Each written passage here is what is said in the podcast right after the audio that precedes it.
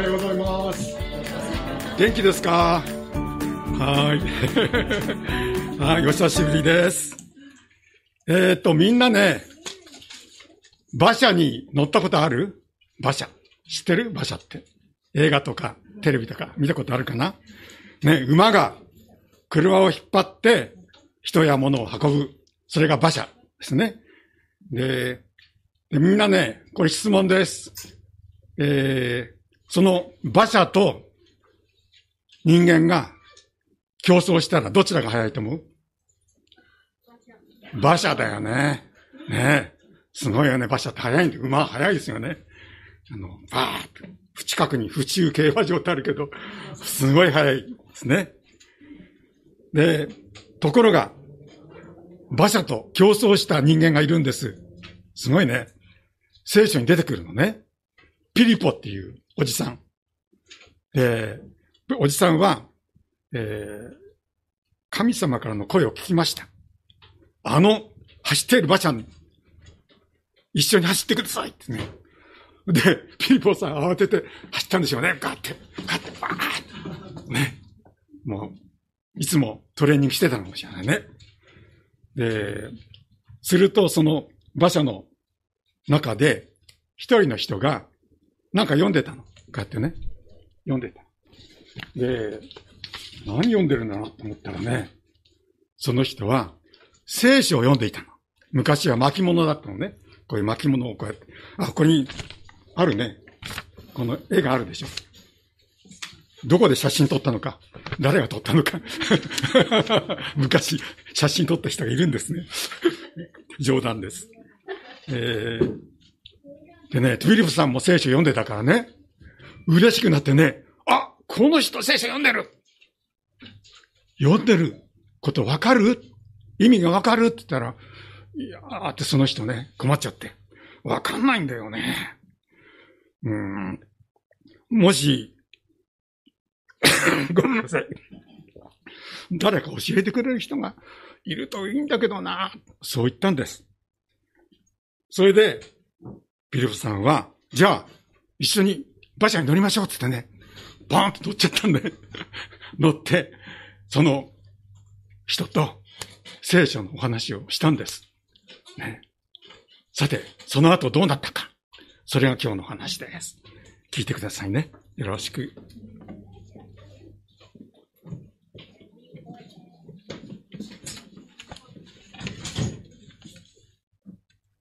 それでは聖書を拝読いたします。本日の聖書の箇所は、人の働き8章26節から40節でございます。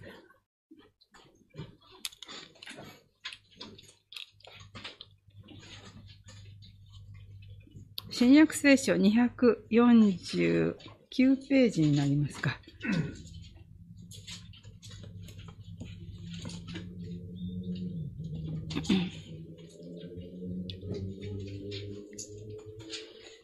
はい。それでは聖書を拝読いたします。人の働き、第8章26節から40節まで。さて、主の使いがピリポに行った。立って南へ行き、エルサレムからガザに至る道に出なさい。そこは荒野である。そこでピリポは立って出かけた。すると見よ、そこにエチオピア人の女王、カンダケの交換で、女王の全財産を管理していた宦官のエチオピア人がいた。彼は礼拝のためエルサレムに登り、帰る途中であった。彼は馬車に乗って預言者イザヤの書を読んでいた。御霊がピリポに近寄ってあの馬車と一緒に行きなさいと言われた。そこでピリポが走っていくと、預言者イザヤの書を読んでいるのが聞こえたので、あなたは読んでいることがわかりますか？と言った。するとその人は、導いてくれる人がいなければどうしてわかるでしょうか？と答えた。そして馬車に乗って一緒に座るようピリポに頼んだ。彼が読んでいた聖書の箇所にはこうあった。ほる、ほふり場に引かれていく羊のように、毛を刈る者の前で黙っている子羊のように、彼は口を開かない。彼は癒しめられ、裁きは行われなかった。ん？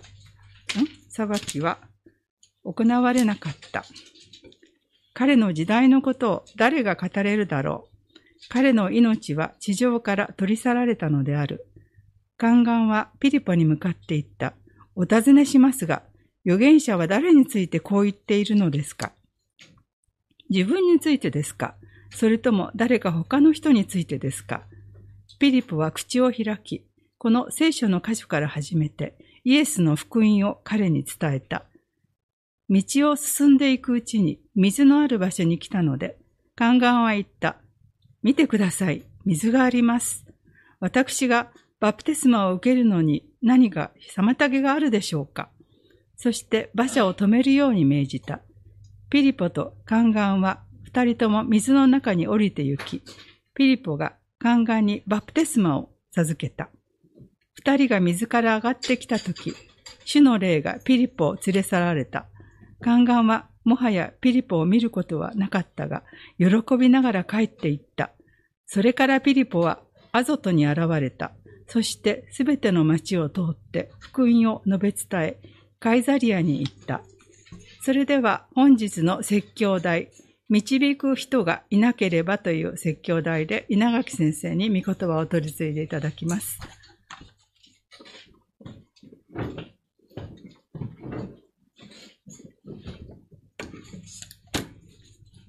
えー去年の4月から、えー9月までは毎月1回、皆さんと共に礼拝を捧げることができました。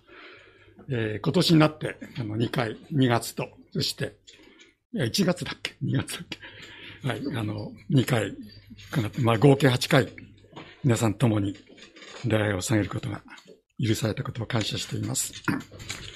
えー、大体、その、今日箇所、今日の箇所は使徒の働きですけども、まあ、人の働きをポツポツとこう、あの、ピックアップして、あの、皆さんと、皆さんと聖書を学んでまいりました。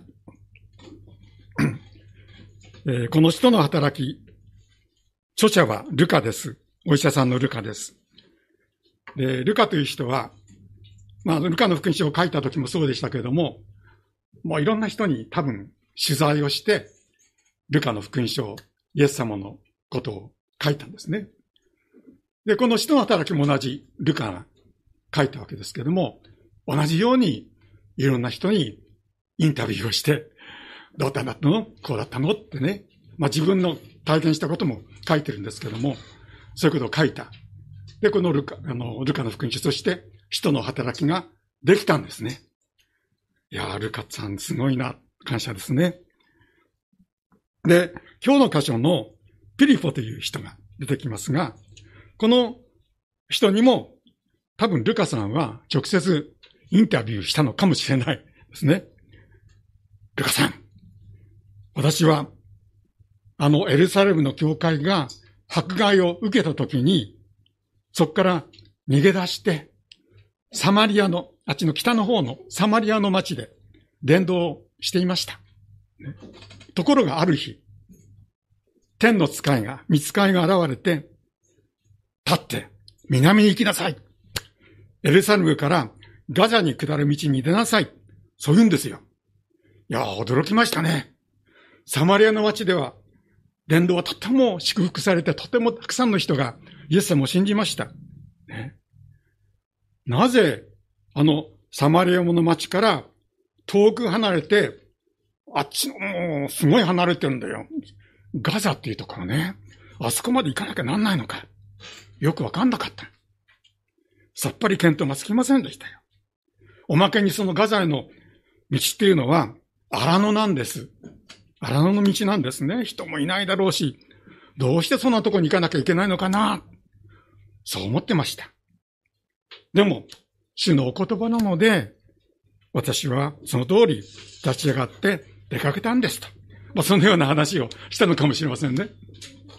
で、ルカさんはそれを書き留めました。で、今日の箇所で書いてあるように、ルカが書き書きましたが、そのサマリアからエルサレムを経て、地中海沿岸の町ガザというところに行く南西に伸びる街道があるんですが、多分そこまで行くのに数日かかったと思います。皆さんの聖書、えー、新海約聖書の第、えー、2017番の端末地図では12で、皆さんの選挙ガイドにも地図が載ってるかな？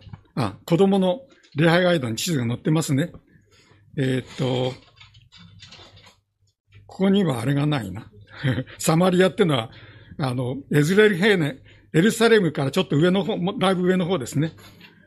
そこからエルサレムに戻って、それから、えー、地中海の下の方に、あの、沿岸にガザっていう地名が書いてあります。そこまで行く道があるんですね。で、まあ、道らしいものが見えますけども、そういうことです。ですね。で、かなり時間をかけて、ま、何日も歩いて、そこまで行きました。で、するとその街道に一台の馬車が走っている。で、その時に、ピリポは、御霊の囁きを聞いたようです。御霊は何と言われたか。29、えー、節ですね。御霊が、御霊がピリポに近寄って、あの馬車と一緒に行きなさい。そう言われた。でその御、御霊の言葉に従ってピリポは走りました。まあ、ずっとこれまで、かなりの距離を歩いてきましたね。歩き続けてきて、疲れていたんだろうに、ね、走れて、あれに一緒にこう、馬車と一緒に走れっていうわけですよね。まあ、ジョギングをよくしていたのかもしれませんが、体をよく鍛えていたでしょうか。このピリポという人はとにかく馬車と並行して走り続けたわけですよ、こうやってね。すると、その、えー、先ほども話しましたが、この中にいる人が、えー、聖書を声を出して読んでいたですね。それも、有名な箇所。まあ皆さんも読んだことがあるでしょう。イザヤ書の箇所ですね。32節の箇所。いわゆる、えー、イザヤ書の苦難のしもべと呼ばれる箇所ですね。イザヤ書53章。そのところをこの人は読んでいたわけですね。で、あピリポは、あ、こんな人がいるんだ。で、これは絶好のチャンスだ。イエス様を伝えるチャンスかと思って、この人に言ったんです。あなたは読んでいることがわかりますか？と尋ねますと、その人は、導いてくれる人がいなければ、どうしてわかるでしょうか？ですね。あなたはこの聖書の言葉がわかるんですか？それだったら、この場所に乗って一緒に座って教えてくださいというわけですね。で、ピリピは早速その馬車に乗り込んで、その人の横に座りました。この写真に書いてある、あ書いてある通りですね。多分そうでしょうね。こんな感じ。ね。それぞれ自己紹介をしたのかもしれませんね。で、アピリプは、私は、このエルサレムで、の教会で、主に仕えていたんだけども、墓があって、サマリアに行って、で、今、神様の導きで、ここにいるんだよっていうようなことを言ったのかもしれません。で、この馬に乗ってきた人は、どういう人か。書いてありますね。8章の27節に、エチオピア人の女王、神だけの交換、女王の全財産を管理していた宦官のエチオピア人と書いてあります。エチオピアっていうのは、知ってますか？あの、アフリカの国の東の北の方かな？の国ですね。今でもある。そこの女王、神だけ。で、神だけっていうのは女王の個人名じゃなくて、王様のお母さんという意味の言葉ですね。非常にこう、王様に等しいような権威があったらしいです。ね。それの、に仕えている高官ですから、偉い人です。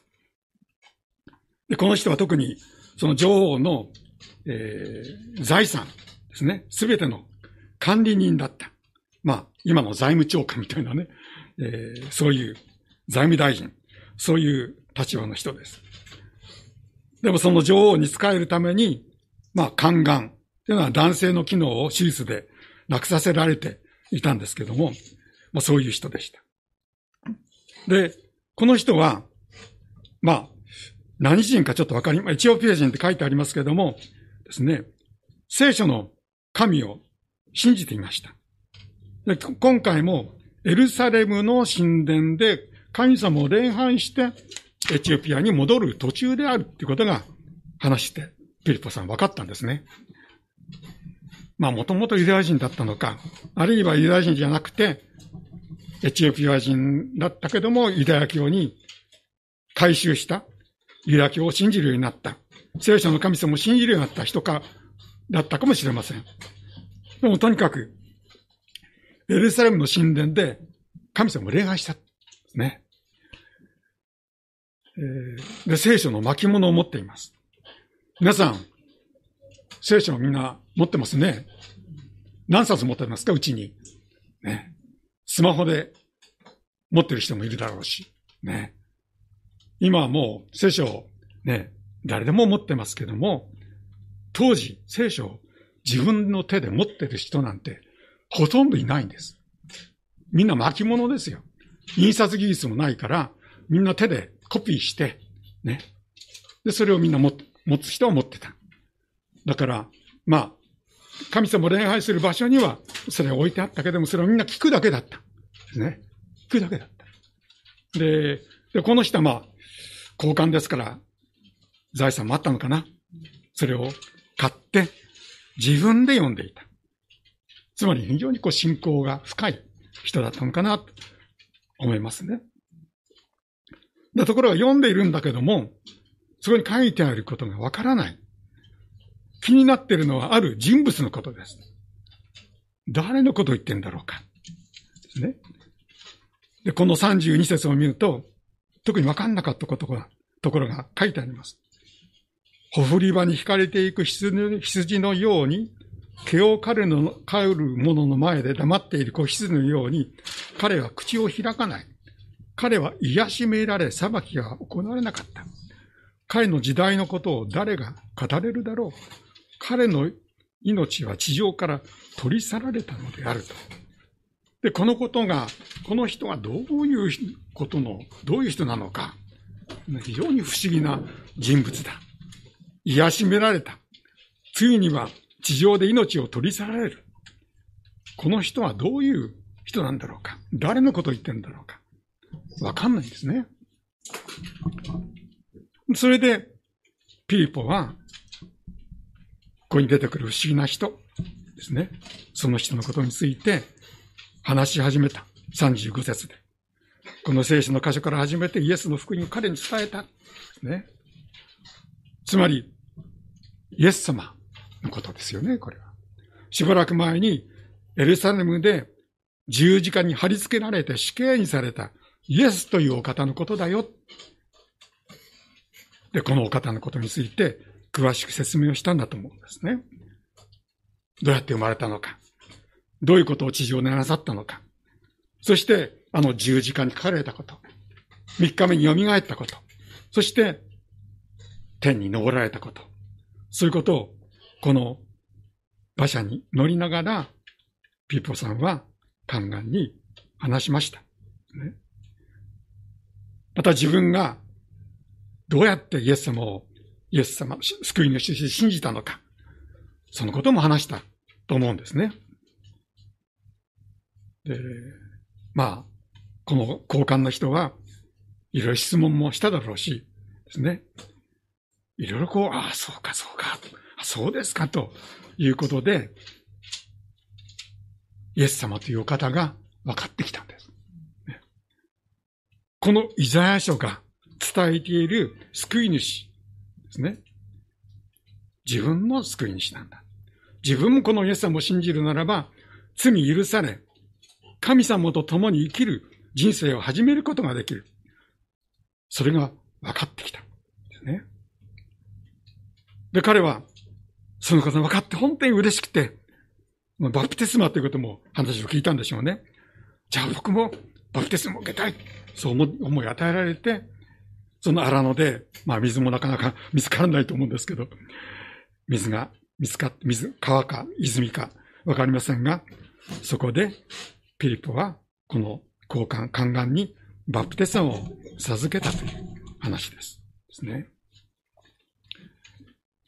で、ピリポはその後、伝道のために他の場所に行きました。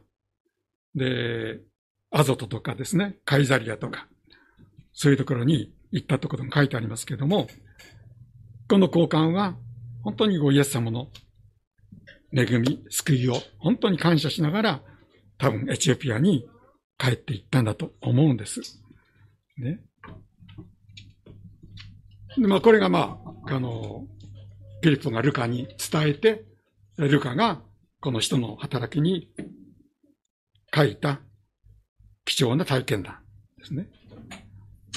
で、このエチオピア人がその後どうなったのか、わかりません。聖書には書いていません。まあ、一説によりますと、彼は、ふるさとのエチオピアに戻って、エチオピア人への伝道者として、その地の人々に福音を述べ伝えるよう、伝える人になった。ね。伝道者になった。で、実際エチオピアには皆さん知ってますか？クリスチャンもたくさんいるんです。コプト教会っていう教会があるんですね。で、非常に、まあ、その、昔からある教会です。で、隣のエジプトにもコプト教徒、ね、コプト教のクリスチャンがたくさんいらっしゃる。ね。世界中に何千万の信者がいるって言われています。もしかしたらこのエチオピア人の交換がですね、最初のクリスチャンとして国を伝えて、その結果がそうなったんだと思うんですね。で、このエチオピア人の方が救われるのには、三つの要素があったことが今日の箇所からわかります。一つは精霊の導きです。二つ目は聖書の御言葉です。三つ目は聖書を解き明かす人の存在です。ね、で精霊の導きなんか、わかりますよね、ここで。二人の出会いっていうのは絶対偶然じゃなかったんです。ね。ピリポは、ね、成り行きでガザに行く道に行ったわけではない。26節にあるように神様はまずご自身の使いを通してピリポにどっちの方向に行くべきかを示されました。そしてさらに、あのイザヤ書を読んでいるエチビア人の交換の乗っている馬車に出会わせてくださった。精霊はピリポに何をするべきか、馬車に乗って行きなさい。そう伝えた。ね。そして、交換は主の救いに導かれた。まあ、私たち人間のやることっていうのは、まあ、自分の意思でもちろんやるんですけども、しかし、私たちを見通しておられる、見ていてくださる、私たちを用いてくださる神様がいらっしゃる。その神様の導きというものがあるんだということを私たちは覚えたいと思います。そして、その神様の導き、精霊の声に、あるいは見つかりの導きに、ピリポは本当に従順に従ったという面もあります。ね。別の言い方をすると、救いっていうのは、神様の側でなさってくださる。イエス様の御業。そして、人への導き。でも、人の側でもするべきことがあります。それで実現するんです、救いっていうのは。精霊の導きがあり、そしてピリポは、その導きに本当に素直に従って歩んだ。その結果、このエチピア人は救いに導かれたんです。嫌だっつってね。あんなとこ嫌だ。あらのなんか嫌だよと。ガザなんて、なんかガザガザして嫌だなとか、わかんないけど。ね。そういうことは言わないで、本当に素直に従った。走った。ですね。馬車と競争した。ピリピは本当に従順に神様に従った人です。二つ目のことは、聖書の御言葉の存在です。聖書という、この私たちが持っている聖書、ですね。この、えー、まあ、当時はまだ旧約聖書しかできていませんでしたけども、預言者イザヤが書いたこの文書がなければ、この交換は救いいただくことができませんでしたよね。聖書を読んでいただんです、彼は。本当にすごいと思います。聖書っていうのは、神様のご計画、見心を示すために、神様が、まあ、ある意味でプロデューサーみたいな。ね。神様が起源です。そして神様は精霊を用いてください。精霊によって導かれた人たちを用いて、様々な出来事を記録したり、神様の予言を記録させたり、まとめることを人たちに任せられました。ね、でも精霊の導きです。で、聖書の御言葉を読むときに、私たちは神様はどういうお方であって、何を考えていらっしゃるお方なのか、何をなさったのか、何をなさるのかを知ると、知るために十分な情報ですかね。それが記されている。もう当たり前のように私たちは聖書を持ってるし、読んでますけれども、そのことの重大さということに私たちはどれほど気がついているんだろうか。聖書にこのような文章はどこにもない。最近私もある本を読んでですね、本当にこう、聖書がこの3000年ぐらいの歴史の幅が、あ、3000年、2000年以上かな。あの、書いた人のあれを見るとですね、昔のモーセから目視録のところまでですね、本当にこう、数千年の間に書かれたけども、一つのテーマ。イエス様の救いです、これは。イエス様の救いをこれ述べ伝えている。ね。たくさんの、いろんな中東ですけど、いろんなこう、背景が違うんです。国の背景が違いますし、いろんな人が書いたけども、ね。いろんな文章があるけれども、結局、一つのテーマ。イエス様の救い、罪からの救いを聖書は私たちに物語っているですね。で、これが今私たちが読むことができる。最初に書いた人が書いたと同じ、ほとんど同じものを私たちは読むことができですね。日本の古事記は1300年ほど前の書です。聖書は3000年以上も前の時代からの古代の文書です。ね。ですから、そういう書を私たちはいただいている。不思議ですよね。けれども、今言ったように3000年以上前の時代からの、これは古代の文書です。古代文書ですね。昔の本です。文化も違う。日本の文化とは全然違う。中近東の文化の中で、風習とか、言語も違う。ヘブル語ですね。アラム語、ギリシャ語。違う。ですね。当時の人は分かったかもしれないけども、私たち現代人、まして日本人には意味のわからない部分もたくさんあります。これどういう意味なのか。わかりにくい。すぐわからない。ですから、説明する人は必要なんですね。詩篇の中に、御言葉の戸が開くと、光が差し、浅はかなものに悟りを与えますと記されています。私たちはある意味で暗がりっていうかね、えー、暗いんですね。こう明るくないんです。御言葉に対しては。その暗い知性に光が差し込んで悟りが与えられる。と聖書がわかる。知恵が与えられる。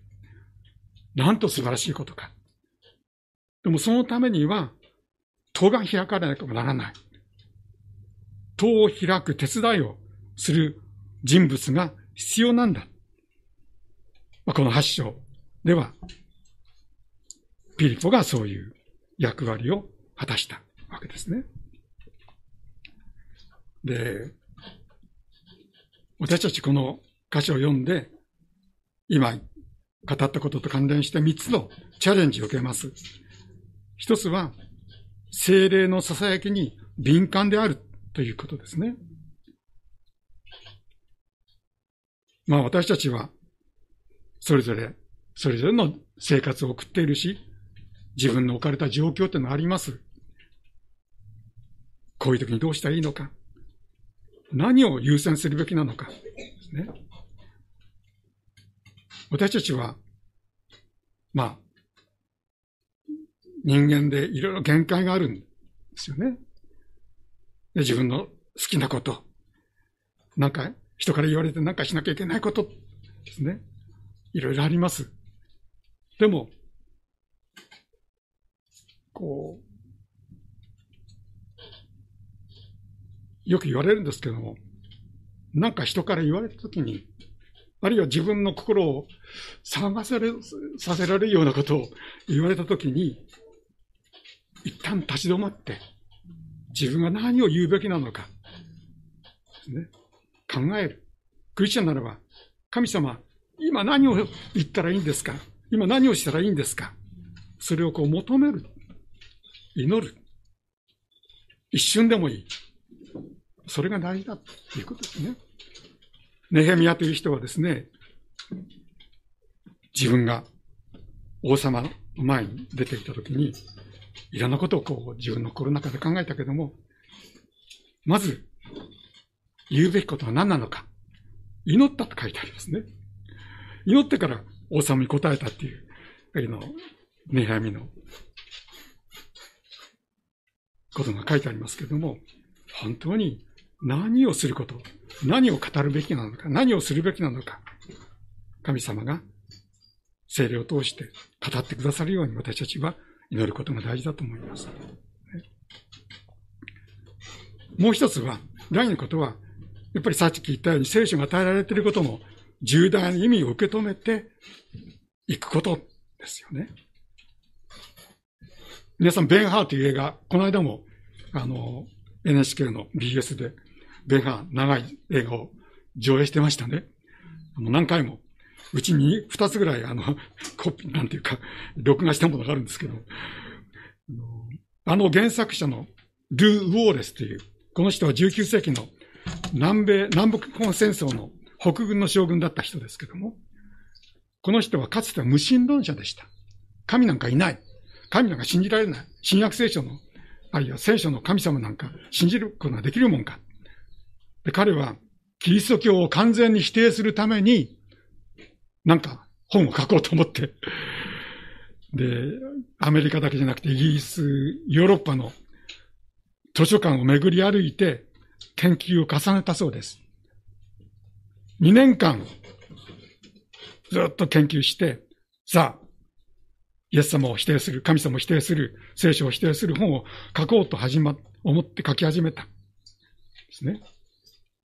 その書いてる途中で、突然彼は、膝をひざ、ひざまずいて、神様の前にひざまずいて、イエス様に向かって、我が主よ、我が神よと叫んだと 言われています。キリストを否定しようとして、その結果、否定できなくなっちゃった。イエス様が神であることを否定できなくなっちゃった。その結果書かれたのがあの小説のベン・ハーです。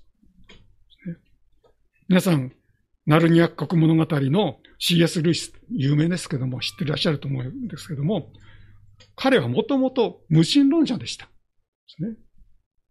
でも、大学でもう一度新約聖書、聖書全体をまた学び直して、やっぱり、イエス様は神である。キリスト教は本当に私を救う、ね、救いの元なんだっていうかね、救いの書なんだ。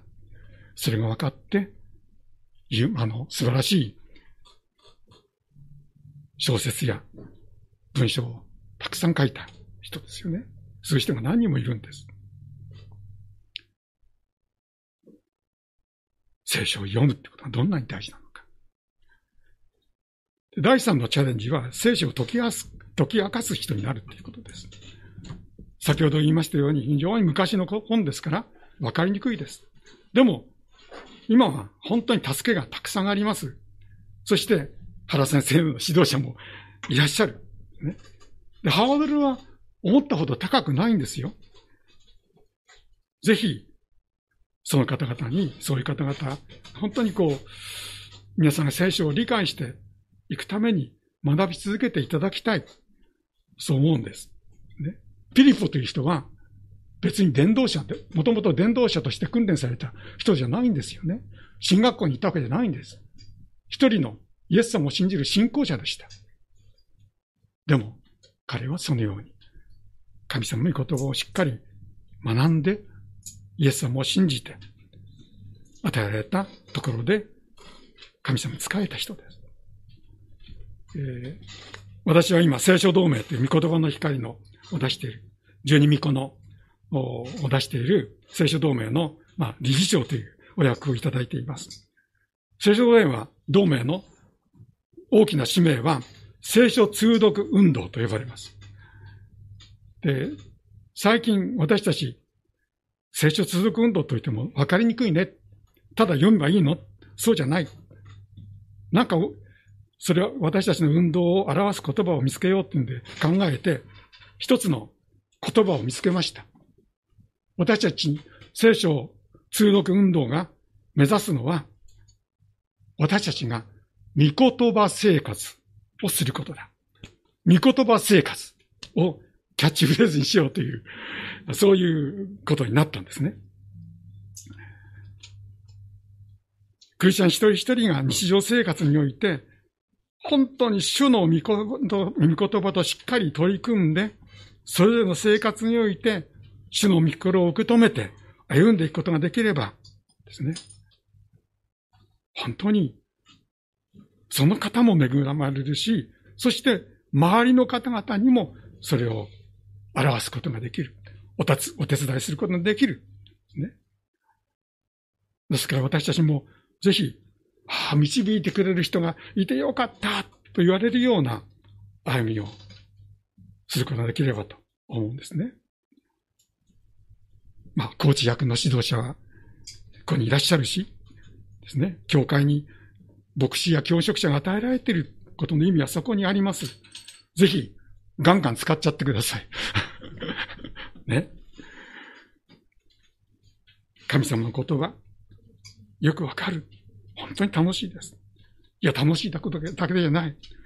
自分がどう生きればいいのか。自分で考えて、自分で立って、生きるクリスチャンとしていただける。そういう意味で、一人一人が、御言葉の戸を開くことができるように。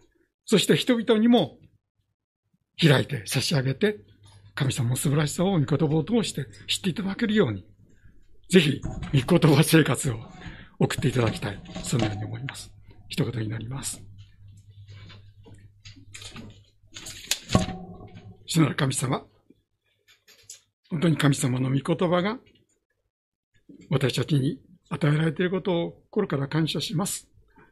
どうぞ私たちの手にあるこの聖書の素晴らしさを私たちが本当に自ら味わい、また私たちがその御言葉に従って日々の歩みを歩むことができるように、そして周りの方々に導くものとして用いていただけるように、私たちをさらにお持ちください。御言葉を感謝しながら、救い主キリストの皆によってお祈りします。アーメン。